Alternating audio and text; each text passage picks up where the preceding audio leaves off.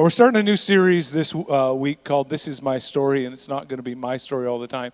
We're going to have various uh, pres- presenters throughout the summer. It's going to be a wonderful time, and uh, uh, as we hear the stories of people, hear the stories of God intersecting their stories and creating a new history, a new destiny. And so, this is my story. How many of you like to go to a movie? It's okay. It's 2019, you're allowed to go.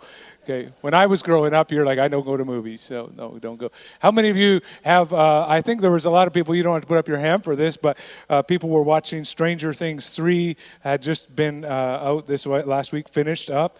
Uh, movies. Some of us like to watch Netflix series. Some of us like to watch too many Netflix series because what happens is you're watching it and it just ten more seconds, ten, nine. You're like, I could do one more.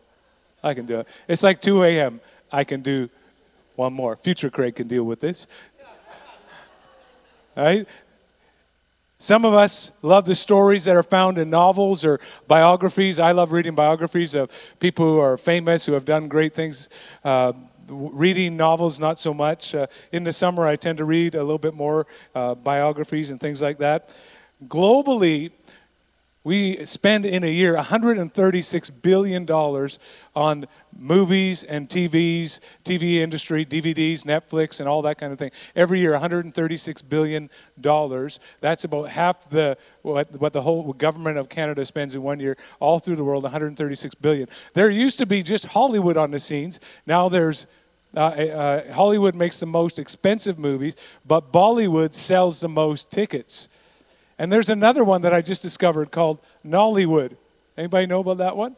Yeah, my Nigerian friends do. That's Nigeria. Nigeria makes many of the movies that are all throughout Africa and is a rising uh, power in the movie industry in the world. So if you haven't heard, you might have heard of Bollywood, get watch out for Nollywood. I don't know, it sounds maybe be better than what comes out of Hollywood, right? So back in the olden days, too, there was a time when you had to wait till the next week to watch the next episode. And you had to not only wait till the next week, you had to wait to a certain time. It was only on this time, unless you pre programmed your VCR.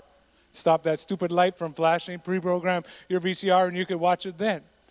Or if you want really were serious, you could wait till it came out at Blockbuster and get there early on Friday when it was going to be released with 200 copies of it all there, and you would get there and there would be none behind the box.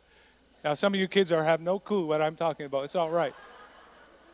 It's all right. You just go back on YouTube and watch about Blockbuster and all that kind of stuff. We love stories, whether it's a book or a movie or a storyteller. In fact, most history, uh, much of history is oral history. Uh, particularly indigenous people uh, have the oral history where the stories are told of what was and, and all the great battles and legends and things like that are, are communicated through stories. My my family, my mother is a resident storyteller, and she got it from her father. My, my grandfather would tell stories, crazy stories, that I hardly ever believed were true. Uh, he told me that there was a time in the prairies that it was so cold for two weeks that mercury was stuck in the bottom of the thermometer and would not rise. He estimated it was between 60 and 70 degrees below zero. And the fact that people still live there is a puzzle to me. Because when it's not that, it's mosquitoes.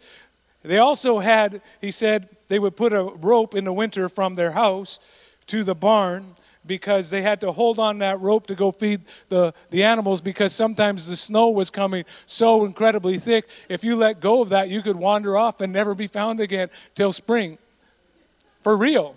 So you had to hang on to that rope. So these are stories, and my grandfather tell me all kinds of crazy stories. Some stories he didn't want to tell about the times that he was in the Second World War and he came back with post-traumatic stress syndrome or shell shock, as they called it. And he didn't want to tell those stories. Some stories he did not want us to hear or even relive. And when it comes to life, we all have our story.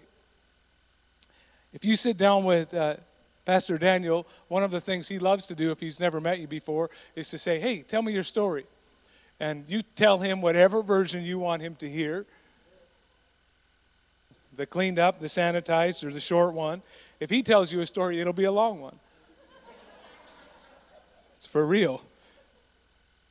I love hearing the stories of in our church family because there's so many different nations and so many different cultural experiences and so many different backgrounds that the stories are absolutely interesting. I, I, I like sitting down with older people and hearing stories of, of the way life was when they grew up. It's incredibly, uh, incredibly fun.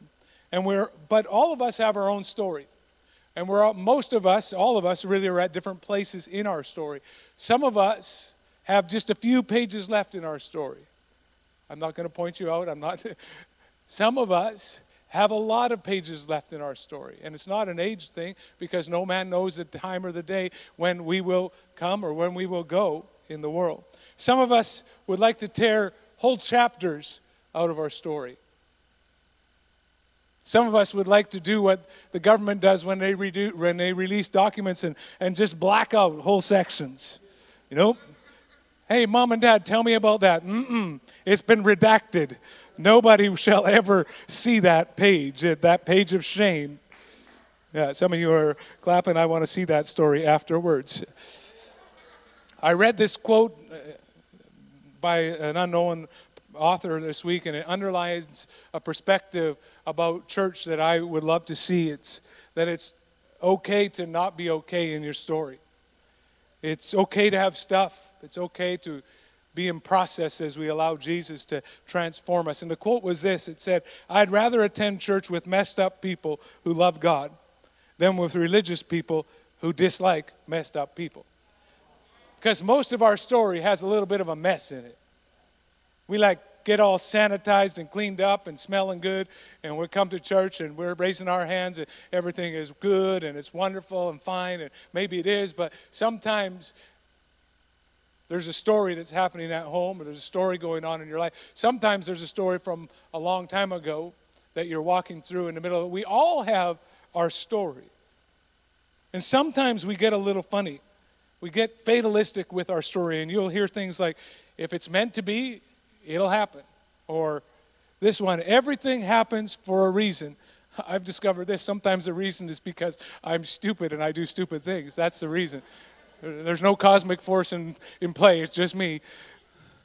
And sometimes we say this what will be, will be. It is what it is. And that kind of mentality in our story can have a fatalistic, apathetic ring to it that we just kind of go with wherever life seems to take us. And we fatalistically follow wherever the steps of our life seem to be taking. We meet someone, we go here, we do that.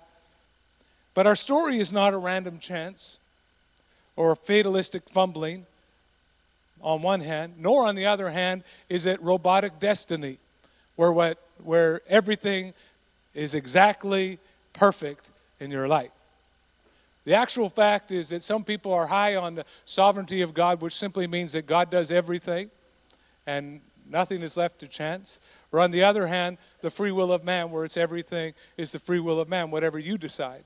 The actual truth of what Scripture seems to teach is that it's more like a partnership, where God in the garden invited man into the process of extending his kingdom in the world and in so many places where throughout scripture where god invites men and women into the world and the story that he's writing writing and so so sometimes we get stressed out on this idea of destiny and we think if I'm one iota off, my life is going to be destroyed and God will not be pleased with me. I think it's a little bit more like there are multiple options that God has for your story and He invites you to be a part of the journey of shaping that story. That it, rather than a destiny, He has a purpose for your life and He can work out the purpose with you in ways that will absolutely surprise you.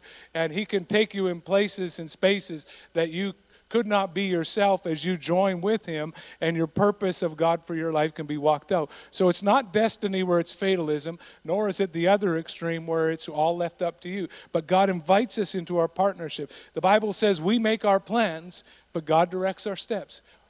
We set up on our journey, and God puts things in our hearts, and we begin to move towards Him, and God begins to lead us in the story of our life. And then other times, the Bible says, you will hear a voice behind you saying, This is the way, walk in it. Sometimes God is walking very closely and speaking very directly. Other times, our story is affected by how we respond to God. Because God can give us an opportunity to do something and we can choose to do it or not to do it. We have a part to play in it. God's given you gifts, He's given you talents, He's given you abilities, and how you use them or not will affect how you walk in the purpose of God for your life. It's not destiny, but there's a purpose and a direction that God wants to move through your life. Sometimes we get so hung up on our story not being the way that we think it should be when God is always able to work in your story, in the mess of your story, in the success of your story, in your best days and in your worst days the important thing is I'm in a partnership with God. He's taking me on a journey. He's leading me, He's directing me, and we move forward in what He has for my life. So you have a story. And your story is incredibly important. Your story is incredibly valuable, and especially in, in the context if you're a follower of Christ, because we believe that He's involved in your story. Psalm 78 says this incredible, it's a book right in the middle of the, the Bible written by multiple authors, but telling these. Um, Psalms, science, uh, wisdom, and different things like that. It says this it says, We've heard, speaking of the people of God, people who follow Christ, we've heard true stories from our fathers, our mothers, our parents, our grandparents about our rich heritage. We will continue to tell our children and not hide from the rising generation the great marvels of God. In this way, Every generation will have a living faith in the laws of life and will never forget the faithful ways of God. One of the most important things you can do as a leader, as a parent, as a grandparent, is tell how God's moved in your life. Don't ever give the impression that the good things that are happening or have happened in your life are because you're so smart. It's because of God. It's because of God's goodness. It's God's mercy. And your kids need to see that you walk out what you say you believe. Your kids need to see that it's been God who's worked in your life and need to hear the story because it gives them courage to invite God into their story and to, to try things that are impossible for them except by the goodness of God. And it's so important to tell your story. And so I'm going to tell a little bit of my story. Now, because I'm the pastor, you've heard a lot of my stories but uh, there are some maybe that you haven't, and uh, but we'll get there. I'm in my family. I grew up with six kids. I was number five of six. I had three older brothers and older sister, and one brother younger than me. Uh, it was a, we grew up in the country in a place. I often say in a cusp, but it actually was a, even smaller than that, a place called Burton, about 300 people where everybody knew you, knew your business, and your mom knew it before you got home. We always had enough to eat. We had a garden to weed. We had animals to, to uh, eat and, oh, not animals to eat, animals to feed. We did eat them later. If you're a vegetarian, I'm sorry, we eat them. Um, you can weed the garden, I'll eat the. And in the 80s, growing up, it was a different time where we were in a small town. We rode our bikes all over the place. Uh, we're gone for the day. Those you know, stereotype of, of country life. That's what we lived and playing in the woods and building forts and lighting fires and burning things down and all kinds of stuff. You've heard many of the stories. You've heard of the dry, riding. One of my brothers rode uh, the pony through the living room and out the front door. Another of uh, uh, caught a crow out of a nest, a baby crow, and did some stuff with it to try to teach it to talk like a parrot because apparently you could the crow escaped. I, I don't know, a, lone escaped to tell people of the story. Uh, raising chickens, uh, riding pigs, like it's so fun. Riding pigs. When you fall off a pig that you're riding, it is not a good end to the story. Not a good end. But my mom, my mom was a follower of Jesus. Uh, I often tell it like this: that she had not been, she had grown up in the church, but she had wandered away, uh, and then began to kind of turn back to God around the time I was born. I always say, I think that I was the one that drove my mom back to Jesus. my dad was not a Christ follower until I was around 11 or 12 years old. And my dad modeled hard work. He was a quiet guy and is a quiet guy. Uh, he worked long, long days uh, and just a week or so ago, he retired from driving logging trucks. And so he'd be gone 12, 15 hours a day. And on the weekend, would be working either on the equipment he was running or on the logging truck he was driving. And so uh, my dad didn't really want, um, didn't know how, or didn't have the time, I'm not sure what, um, for us. He had little time to connect emotionally. My mom has always been a driver, and I don't mean a truck driver, I mean a driver. She'll push to get something done no matter what's in the way. That's I've inherited that from her. Whether she whether something's in front of her or not. I remember one time, this happened fairly regularly at our house. Uh, she said, I would like this wall out between the kitchen and the living room. She was into open concept before it was a thing. And and she asked my dad and asked my dad. My dad is kind of the guy, if you ignore her long enough, it will stop and it will go away. I think he would have learned this by now, because one day he came home and the wall was gone. Uh, my mom, uh, I don't know who else was involved in it. Probably some of my brothers took it out. Uh, sometimes the stairs would be in one place in the house, and then a week later, they're in another location. In fact, one time I fell through the hole when the stairs were being moved my grandma gave me a sandwich and said, Be careful around the hole. And I was like, What hole? I fell down into the basement. That explains a lot, I know, right there. But fortunately, thank God that my grandfather had just put a, a sawhorse down there and a piece of plywood, and I bounced off the plywood. Otherwise, I would be worse than I am. Anyhow, I gave my life to Jesus as a four or five year old, and it was very real. I felt and experienced the love of God even as a young person. Around 12 years old, I was baptized in the Holy Spirit, or I was filled with the Holy Spirit and began to know God, know God in a in a more real and personal way. And I was I noticed and I think back and I was always comfortable being alone. I didn't need a lot of people around me. Uh, I loved to read encyclopedias for fun. I'm that guy. I still do it, except now it's called the internet. I'm like reading, reading, reading all the time about stuff. And if if you have a, a, trivial pursuit game or something like that, I'm your guy. I will win for you, except if it's movies because I wasn't allowed to watch them. I grew up in the church in the 70s. What can I say? I was very shy in many ways. I felt insecure and would feel fear rejection of people, so I would keep very quietly. Uh, close behind my mom when I was very young, and even as I grew older, I just was kind of the guy would slide into the room and stand against the wall and hope nobody noticed me. Some of you, I see you, right there you are right now. I won't point you out.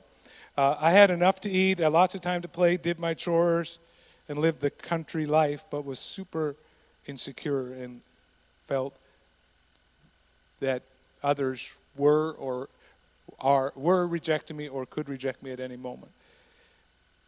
And at times, because of my personality as interacted with my parents, now, once you have kids, you understand something, or when you reflect back as you get older, and you talk with your siblings, you're like, Did you grow up in the same house as me? Because I experienced that totally different than you did. Uh, doesn't mean that they're lying. It just means that through their personality, they experienced it differently uh, than you did in the same moment. Uh, I know my mom, I, I, I felt that and this may or may not be true. It depends on which of my siblings you ask. I felt that it was impossible, difficult, if not impossible, to please her, uh, my larger than life mom. She had high standards, was not afraid to let you know, and her expectations seemed impossible to reach. And then my dad, although a great provider, because, because of his own upbringing of growing up with a dad who was uh, gone a lot and also when he was home was uh, often uh, lost in alcohol didn't my dad didn't know how to connect with us. It, it, he just he even told me that years later. He said, "I had no idea how to be a dad." And uh, someone has said this that, and I think it's really true, is that all roads of things, the things in your life that are out of order, all roads lead to your childhood at some level. And I don't want to get psychological on us or anything like that. It just behooves you and to understand how your life experience has affected who you are. Um, I love my parents, and I don't believe that by any intent they did what they did or anything like that. It's just the reality of my experience and how it's affected it. But I discovered that I could do well in academics. And so I worked super hard academically. And I graduated from high school a year early. And because I noticed that my parents, and especially my dad, would notice me when I achieved and was a high achiever and stayed out of trouble. And there were a couple of instances, though, that came to define my understanding and take on life. And I was probably around four or five years old, and my dad and uh, my uh, older brothers, we always called them the big boys. Uh, the big boys were going with my dad and maybe a couple other friends, and they were going to go up a creek, uh, not without a paddle, not that story, uh, up a creek, Snow Creek, and it was kind of a, or Caribou Creek, I can't remember which one, nearby our house. And I wasn't allowed to go. When you go creek fishing, you're in and out of the creek. It's the creek is rushing. Because I was probably about four, my dad, he didn't explain this. He just said, "You're not coming." And I remember my little heart being so broken. He, I just walked away and I crawled under the porch and was sobbing, sobbing, sobbing. I didn't realize I was like right under the front door, and so everybody could hear me. I thought nobody could hear me. What's going on? And uh, one of our the neighbor friends, uh, Maurice, his name was uh, the dad of one of our friends. He crawled in under there and just told me it was going to be all right and everything, and and comforted me. And and but it was a moment that, for whatever reason, that. Uh, my sensitive nature wanting to be close to my dad took it as rejection and i remember that day and the time when it happened and i remember feeling like i was unwanted in that moment another instance around the same time one of my brothers and I did something that required a discipline. And I knew what my parents were, I know now what my parents were trying to do, but the method of their discipline um, and the message that landed in my heart was not only did I do bad, I was bad.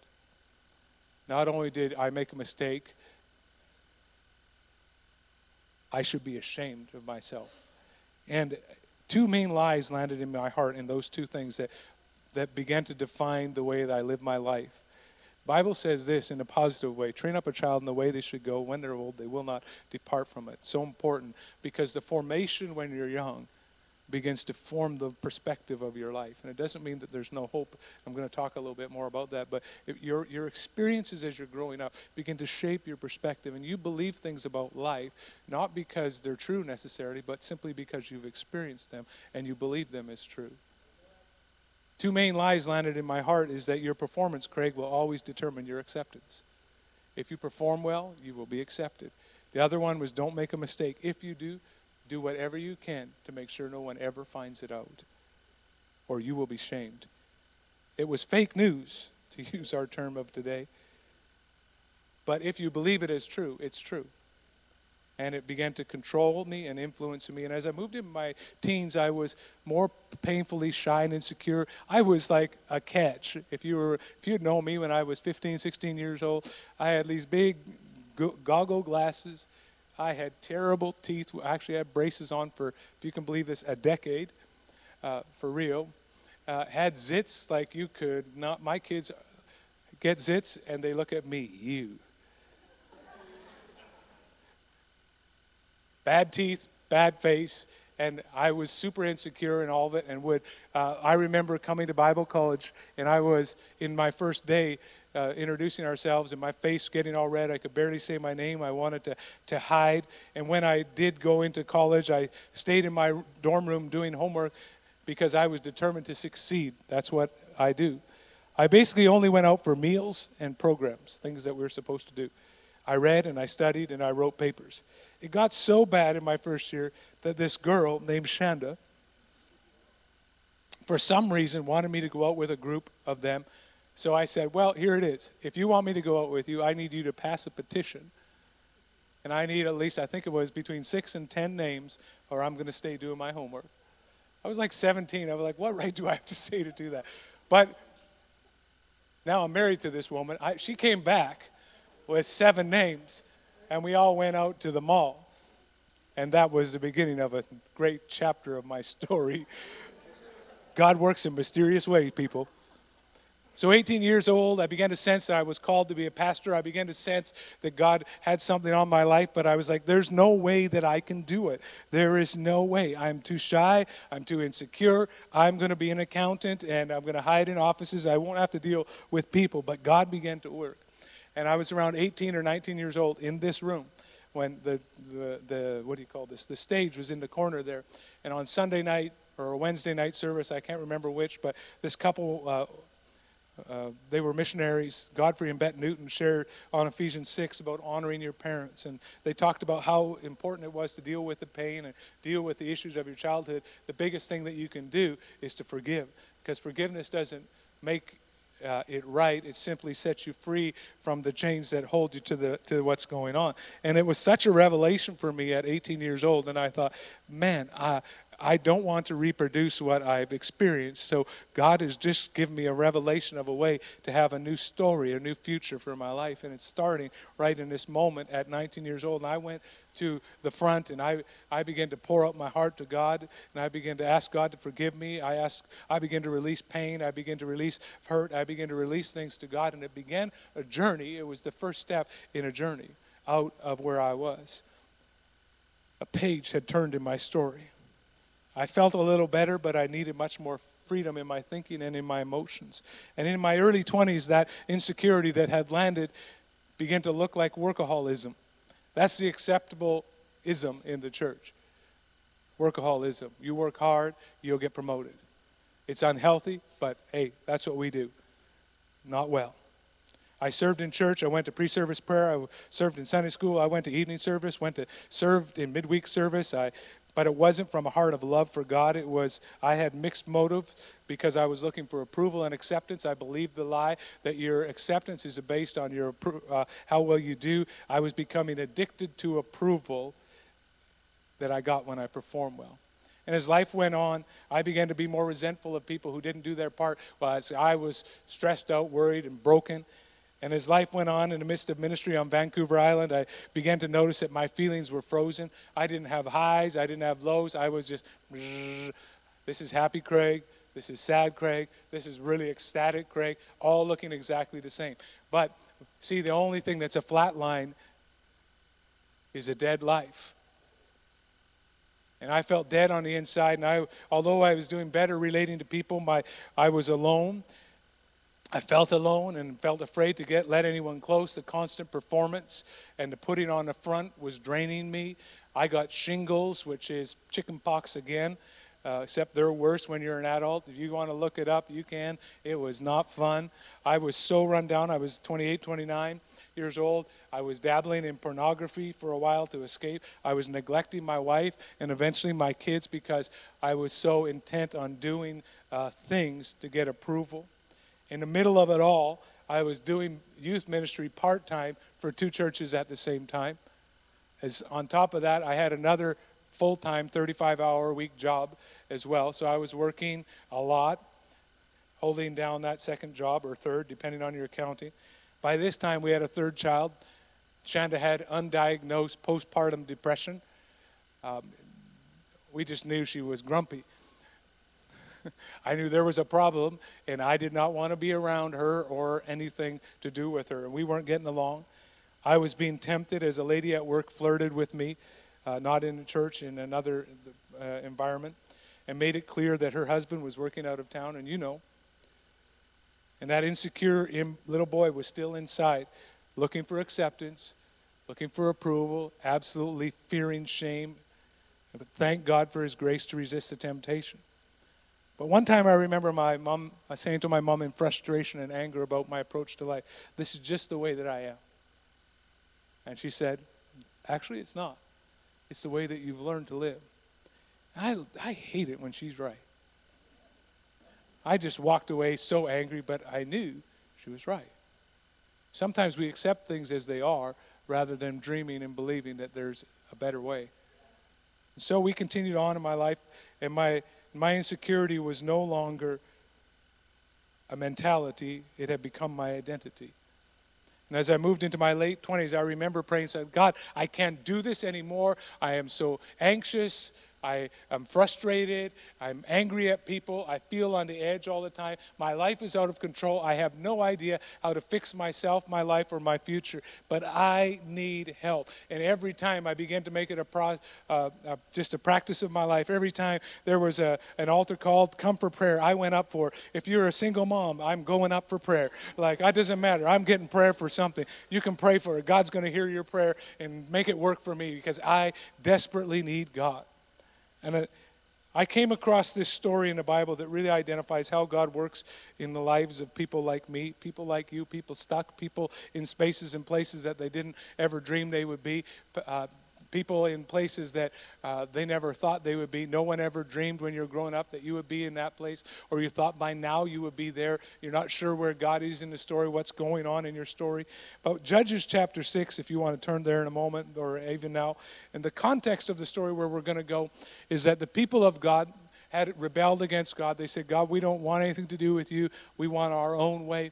And so they began to go their own way, and God God will allow you to go your own way. He doesn't abandon you. He just says, have at it, run your life all by yourself. And when that happens, we get into all kinds of trouble. And the, the enemy, the Midianites, their name was, came in and began to destroy them, eat their crops, destroy their food. Every time when they would just about be ready to harvest, the enemy would come in and grab everything. The people were hiding in caves, they were hiding in the woods, they were running every time that they heard the raiders were coming. And they would sneak out and just try to raise a small little crop. And finally, they call out to God for help. God answered, and that's where we pick up the story in verse 11. It says, The angel of the Lord came and sat beneath a great tree at Ophrah, which belonged to Joash of the clan of Abiezer. Gideon, son of Joash, was threshing, threshing wheat at the bottom. Everybody say the bottom of a wine press to hide the grain from the Midianites. The angel of the Lord appeared to him and said, Mighty hero. Everybody say, Mighty hero. The Lord is with you. Sir, Gideon replied, If the Lord is with us, why has all this happened? And where are all the miracles of our ancestors told us about? Didn't they say the Lord brought us out of Egypt? But now the Lord has abandoned us and handed us over to the Midianites. Then the Lord turned to him and said, Go with the strength you have and rescue Israel from the Midianites. I am sending you. But Lord, Gideon replied, How can I rescue Israel? My clan is the weakest in the whole tribe of Manasseh, and I am the least in my family. The Lord said to him, I will be with you, and you will destroy the Midianites as if you were fighting against one man. And in the middle of the chaos, in the middle of the brokenness, in the middle of the craziness, God came to Gideon and says, Mighty hero. Because God does not call you like you are, He calls you like you're going to be. God does not see you through your brokenness, He sees you in your wholeness. And He will always call you farther than you are right now. He will always call you to a place that is impossible for you because He believes in you and sees the purpose on your life. God sees mighty when all we see is misery. God sees a mighty future for you in you. God sees a powerful person of valor and resource and influence in you when He begins to move in your life. But, Pastor, you don't understand my situation. Like Gideon, he was hiding in the bottom of the wine press. He was threshing grain in this little place, trying to get enough to make some bread and survive. And we know it was little because a wine press was a small little place where, when they usually thresh grain, it would be in a space half the size of the gym, where there would be uh, animals that would walk on the grain and break out the, the, the wheat and the grain so that they could eat it. And you, uh, it was small, it was ordinary, it was survival mode.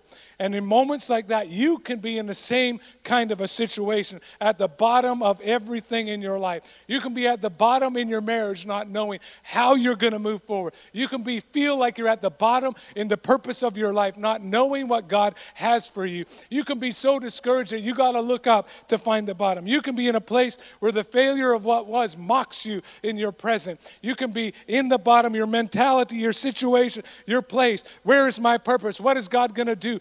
Finished university. Where is it? There is no way up. But just because you feel at the bottom doesn't mean that God can't raise you to the top. Don't think that where you are is where you will always be. Side note if you've ever watched a TV series, they hold you and bring you into the next because they end it on a cliffhanger. You can end a series or a, um, a, an episode, and if you stop it right there, it doesn't make sense. And in fact, it seems kind of weird. So here's the point never judge someone based on a season or a chapter in their story. It's not over yet. In one chapter, there was a man named Joseph who was locked up in a prison. But in another chapter, in the next chapter, he's walking into the palace. In one chapter, there was a shepherd boy named David who was overlooked and un- misunderstood by his own family. And then in the next season, he was walking into being the king of the entire nation. In one chapter, your business might have failed, But hold on, the next season, you might have multiple businesses. In one chapter, your relationship looks hopeless, but hold on, in the next season, God could be restoring something that looks impossible right now. So be careful that you don't judge somebody for the season they're in because it's not over yet. And some of you have not judged others, but you've believed because you've been in your season for so long that you can't believe that you will ever be out of it. But never judge your future solely based on where you are in your present. Where you're at is not where you will always be in Jesus. A bad season or a difficult one doesn't mean the page can't turn in God. God sees your story. He's not just seeing a chapter, He's writing a book with you of what your life could look like. He can turn the story around as you come to Him and say, God, do something in the middle of my story. I don't like the chapter I've just walked through. Can you help me rewrite with you a new future?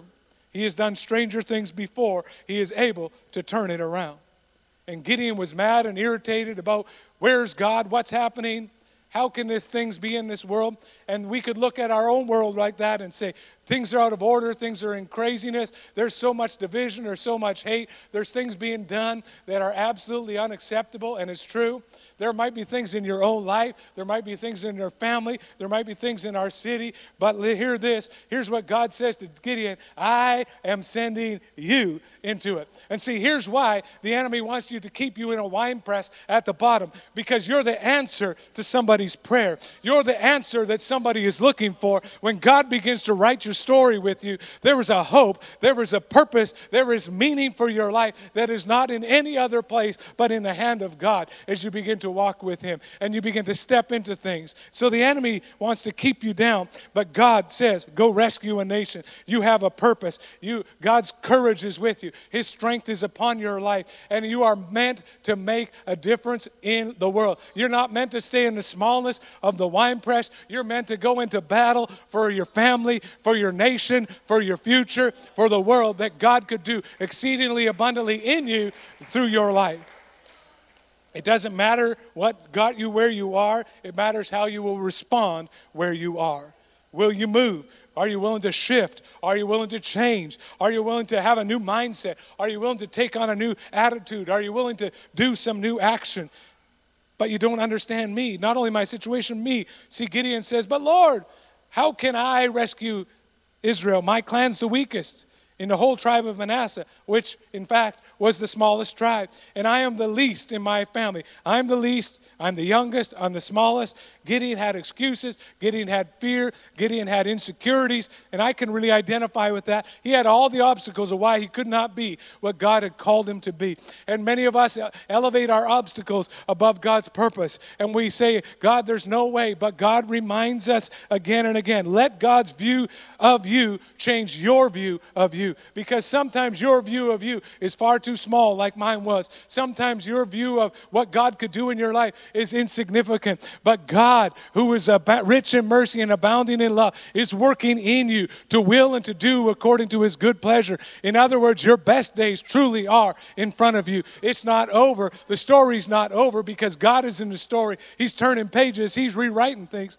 the ending's going to look a little different than you thought it would. You thought it was going to a bitter end. But as you begin to release your life to God, God begins to turn things around that are impossible for you. He begins to heal you and you begin to step into things. He begins to move obstacles that have held you back for far too long because the purpose of God in your life is so absolutely huge that the world needs you to be you, not some form of you, not some cartoon of you, not some cutout of you, but the real you that God has called and has great purpose on.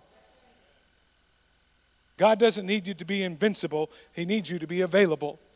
Some of us think if I have done everything perfect in my life, if everything is all good, then I can begin to be used by God. Simply report for duty and say, God, I need you to do something in me because I am messed up. But I know that you can do something in me because you're the God of the Bible. You're the God who is all powerful. You're the God who can do things that cause things that are not as though they were. You're leading me into overwhelming victory because of who you are.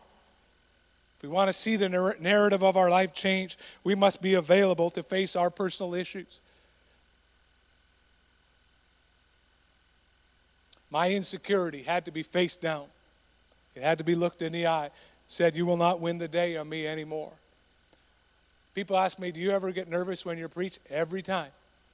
Every time. Every time I step on this stage, I have to face my insecurity in the face again. It gets a little easier, but still every there are times when I step on the stage and I'm battling it and I'm saying, God, you've called me. Your hand is upon me for good. You're going to do things through me today. Lord, it's not I didn't call myself. Help me. Because the sooner I deal, allow Jesus to deal with my inner life, the sooner healing will come to all my life. And we can't avoid dealing with the stuff that we're carrying. Begin to and building on the forgiveness I started at 18 with the help of the Holy Spirit with mentors in my life. I stayed regular in God's word. I stayed consistent in God's presence. I was began to be much more regular in, in being with people. But two key things that forever altered my life and broke the power of rejection and insecurity that controlled me. There was a time of prayer and counsel with some trusted pastors. They asked me what I wanted prayer for. I told them I just was not doing well but there was something just not right on the inside. They asked me if God would show me a picture or something, and I was immediately taken to that time when I was four years old, where I believed for the first time that I was not wanted, that, that I was overlooked and insignificant and they prayed with me in that moment. And in that moment, something lifted off my life that rejection left me and began to shift inside of me. I was 31 years old and I had been carrying something for 27 years. And in a moment, the Spirit of God did something that I could not and set me free from rejection in that moment. And I learned again and was reminded my response is my responsibility. Doesn't matter what's happened to me, I can be free. Doesn't matter what someone said about me, did around me, did to me, I can be free because God is greater than the person. God is greater than the pain. God is greater than the failure. God is greater than the rejection. My response is my responsibility. And the sooner I allow Jesus to do deal with my inner life, the sooner healing will come in all my life. The second thing was the second incredible moment was when I made the choice to tell Shanda about a very shameful thing that I had done as a young boy and that was done to me and how I had always felt shame. I had not told anyone about it for over 30 years. It had remained quiet, not spoken of, but known. It was the shame burden that I carried. And when I told it to Shanda, and I was expecting rejection, and amazing that we'd been married probably at this time for all over 10 years. And I believed that she would somehow reject me, but she prayed for me, loved me, cried with me, cried over me. I told my pastor as well. And here's a principle of life what lives in the dark dies in the light. As long as it holds you in shame, it will hold you in pain. It doesn't mean that it changes in a moment, but when you begin to bring it into the light with trusted people, with a counselor, with a pastor, God can begin to set you free and move you into a new reality. Don't let it lock you up. The sooner you allow Jesus to deal with your inner life, the sooner healing will come to all your life. How God sees you is more important than how you see you. Jesus is still changing me. I haven't arrived. Philippians 1 6 says that he who began a good work will be faithful to complete it. So, wherever you're at in your story, he who began a good work will be faithful to complete it. Romans 8 and 28 says that all things work together for the good of them that love God and are called according to his purpose. Doesn't mean all things are good. It means that God is incredibly powerful to bring good out of evil, to bring good out of difficult, to bring good out of pain. That's the God we serve. But too often we're like Gideon. We know there are problems, we know there are things, and we're at the bottom in our survival mode. And we keep trying to do the same thing, and we're not free. And we hear God call us, we hear irritating preachers remind us that we're called to be mighty heroes in God, mighty heroes for a generation mighty heroes for a nation, mighty heroes for yourself, mighty heroes for a family, mighty heroes for people who are watching you and you're not even aware of it, mighty heroes for people that are trapped in discouragement, sitting in little holes of hovels of not knowing if there's any hope for their life, mighty heroes for people that are looking at you and say, Well, is there a better way for my life? Mighty heroes for people that feel disillusioned, discouraged, and, and dropped off in life, but mighty heroes when people, uh, God begins to see you, uh, you begin to see yourself as how God sees you. Because, and I love this, and we're closing now, you're going to chase the Midianites like they're one man. It's going to happen for you, Gideon. in one moment, the things that have been holding you are going to be running. Plot twist. When you follow Jesus, one day the thing you're running from will one day be running from you. One day the thing you're running from right now is going to be running from you. Because the sooner I allow Jesus to deal with my inner life, the sooner the healing will come in and through my life. So you can look shame in the eye. Say, it's not over, shame. You're not going to hold me all my life. You might have won the day. You might even won a couple battles, but it's not over. Pornography addiction. I know our world says that it's normal. It's not normal. And I'm going to do whatever it takes to be free apathy, without purpose. I can't live there. You can't win the day for me because my life is significant in God. I meant to change the world. Insecurity, perfectionism, perfectionism that locks you up and debilitates you because you feel like that if you make a mistake that you'll be bad. You will have failed, and failure is fatal you know, look perfectionism in the eye and you just start and say, even begin whatever your thing is that's holding you, look it in the face every morning with the Spirit of God and say, by the Spirit of God, you are not going to hold me all my life. You are going to go. Perfectionism in the name of Jesus. Anger, hatred, discouragement, whatever your thing is. The sooner I allow Jesus to deal with my inner life, the sooner healing will come to all my life. Your story matters. Your story is important. The world needs you to live your story. You need to live your story. There's no better life. I don't care what anybody says. The Bible says this you can enjoy the pleasures of sin for a season. There's a season that are enjoyable, but the end is not good. But if you walk with God, if you walk with God, your story is full of fulfillment. Someone said it earlier today goodness of God, fulfilled, filled. Joy, someone who walks with you in every season, someone who is in the middle of your story, someone who rewrites the ending. It's in your story. I'm going to invite you to stand and we're going to respond real quick. First of all, if you're here, obviously you're here if you're listening to me and you recognize that you have not made Jesus the forgiver and leader of your life. That's the first step. You See, I said earlier that God causes all things to work together for the good of those who love him. He does he he can't work in your life. He can only work in your life to the level that you invite him. So if you've never made Jesus the forgiver and leader of your life, he will forever alter not just your story, but even the end of your story. That your eternity matters. One day all of us will stand before God all of us will stand before God and we'll give an answer for, for who we are and what the life that we live.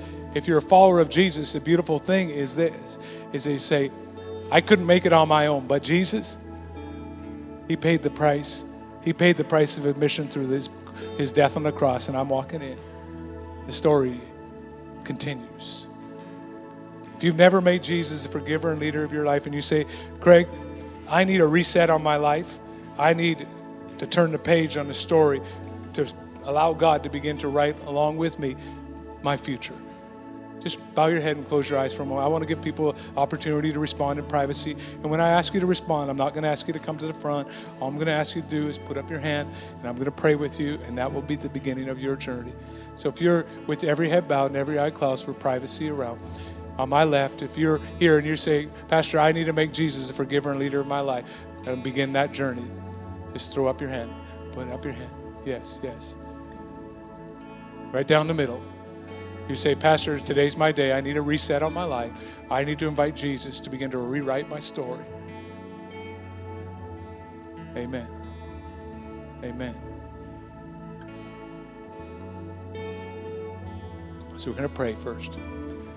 For those of you that put up your hand, and I'm just going to invite everybody to pray it along with me. I'll repeat after me. Don't have to if you don't want to. But even if you're a follower of Jesus, dear Jesus, I thank you that you went to the cross, paid the price for my sin and my brokenness.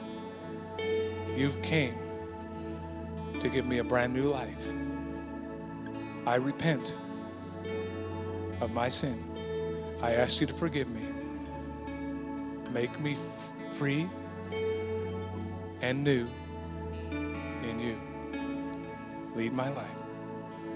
The Bible says that if you believe in your heart and confess with your mouth that Jesus is Lord, you're saved. In other words, you pass from death to life and you begin a journey. So, those of you that prayed that for the very first time, you've begun a journey.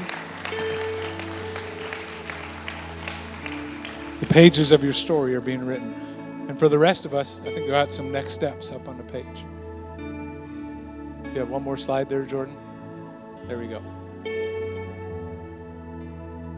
I, we talked about some real things this morning, and you might have identified some things. Here's just some easy next steps. Ask a friend for prayer. Ask somebody you can trust just to pray with you, pray for you. If you want to send a confidential email to prayer at horizonchurch.ca, we would love to pray for you. See a pastor, see a counselor. There's nothing wrong with it. In fact, I encourage you to do it. See psychologists, get help to deal with your inner issues. Be consistent in spiritual disciplines. We hate that word discipline, but that just simply means things like praying, reading your Bible, coming to church. It's really, really important. It's powerful. Worship music on. Go to Set Free Retreat in the fall. It's a weekend where it'll absolutely revolutionize your life. Uh, coming up in October. We'll talk more about it as it comes close. But we really believe in actually doing something with the Word. So for you, kind of just we're just going to respond one more moment. Just bow your head one more time, and then we're we're going to be done. Close your eyes. Give privacy again to the people around you. Just if you're saying, Pastor, there's some things in my life that I need a breakthrough in, and I'm going to agree with you in prayer. Just put your hand up right now all over the room, literally dozens and dozens. So here's what we're going to do I'm going to pray, and you're going to name the thing in your mind or in your heart. And so, Jesus, I thank you that you came to set us free. You came to give us liberty. Father, thank you that you're writing a story and resetting stories right now. And, and Lord, I pray that hope would even come into places where hope's been vanquished and lost, like Gideon just seeing all the bad things that are going on. Lord, I pray that hope would come into hearts right now in Jesus' name. And Lord, everything, and we name it in our mind right now, that has held us, we say we want nothing to do with you. Whatever that thing is, I want nothing to do with you. God, forgive me for giving you place. I command you to go in Jesus' name. Simple as that. And I welcome you, Holy Spirit, to lead my life. I want nothing to do with you. I want nothing to do with anxiety. I want nothing to do with fear. I want nothing to do with addiction. I want nothing to do with apathy. I want nothing to do with whatever your thing is. Go in Jesus' name. Amen. That's what I want you to do. If you prayed that prayer, there was literally dozens and dozens of hands up in the room. Do one of those next steps for sure. And in the interim, just begin to start your day a little different. I belong to Jesus. Fear, go in Jesus' name. Whatever your thing is, go in Jesus' name. I welcome the Holy Spirit to write my story today. Simple and simple like that. And invite Jesus into your story. Your best days are ahead. Your best days are ahead. Your best days are ahead. It is not over. It is not over. It is not over. It is not over. I think I'm done. We're going to have Slurpees in the foyer. That's an awkward transition. We also have, we're praying and we're going to have Slurpees. And also, if you want to find out more about the church, uh, how to be connected in it, how to get to know more about it before you make any grand decision, Grow happens at 12:15. There will be lunch provided and it'll be done. All right, God bless you as you go.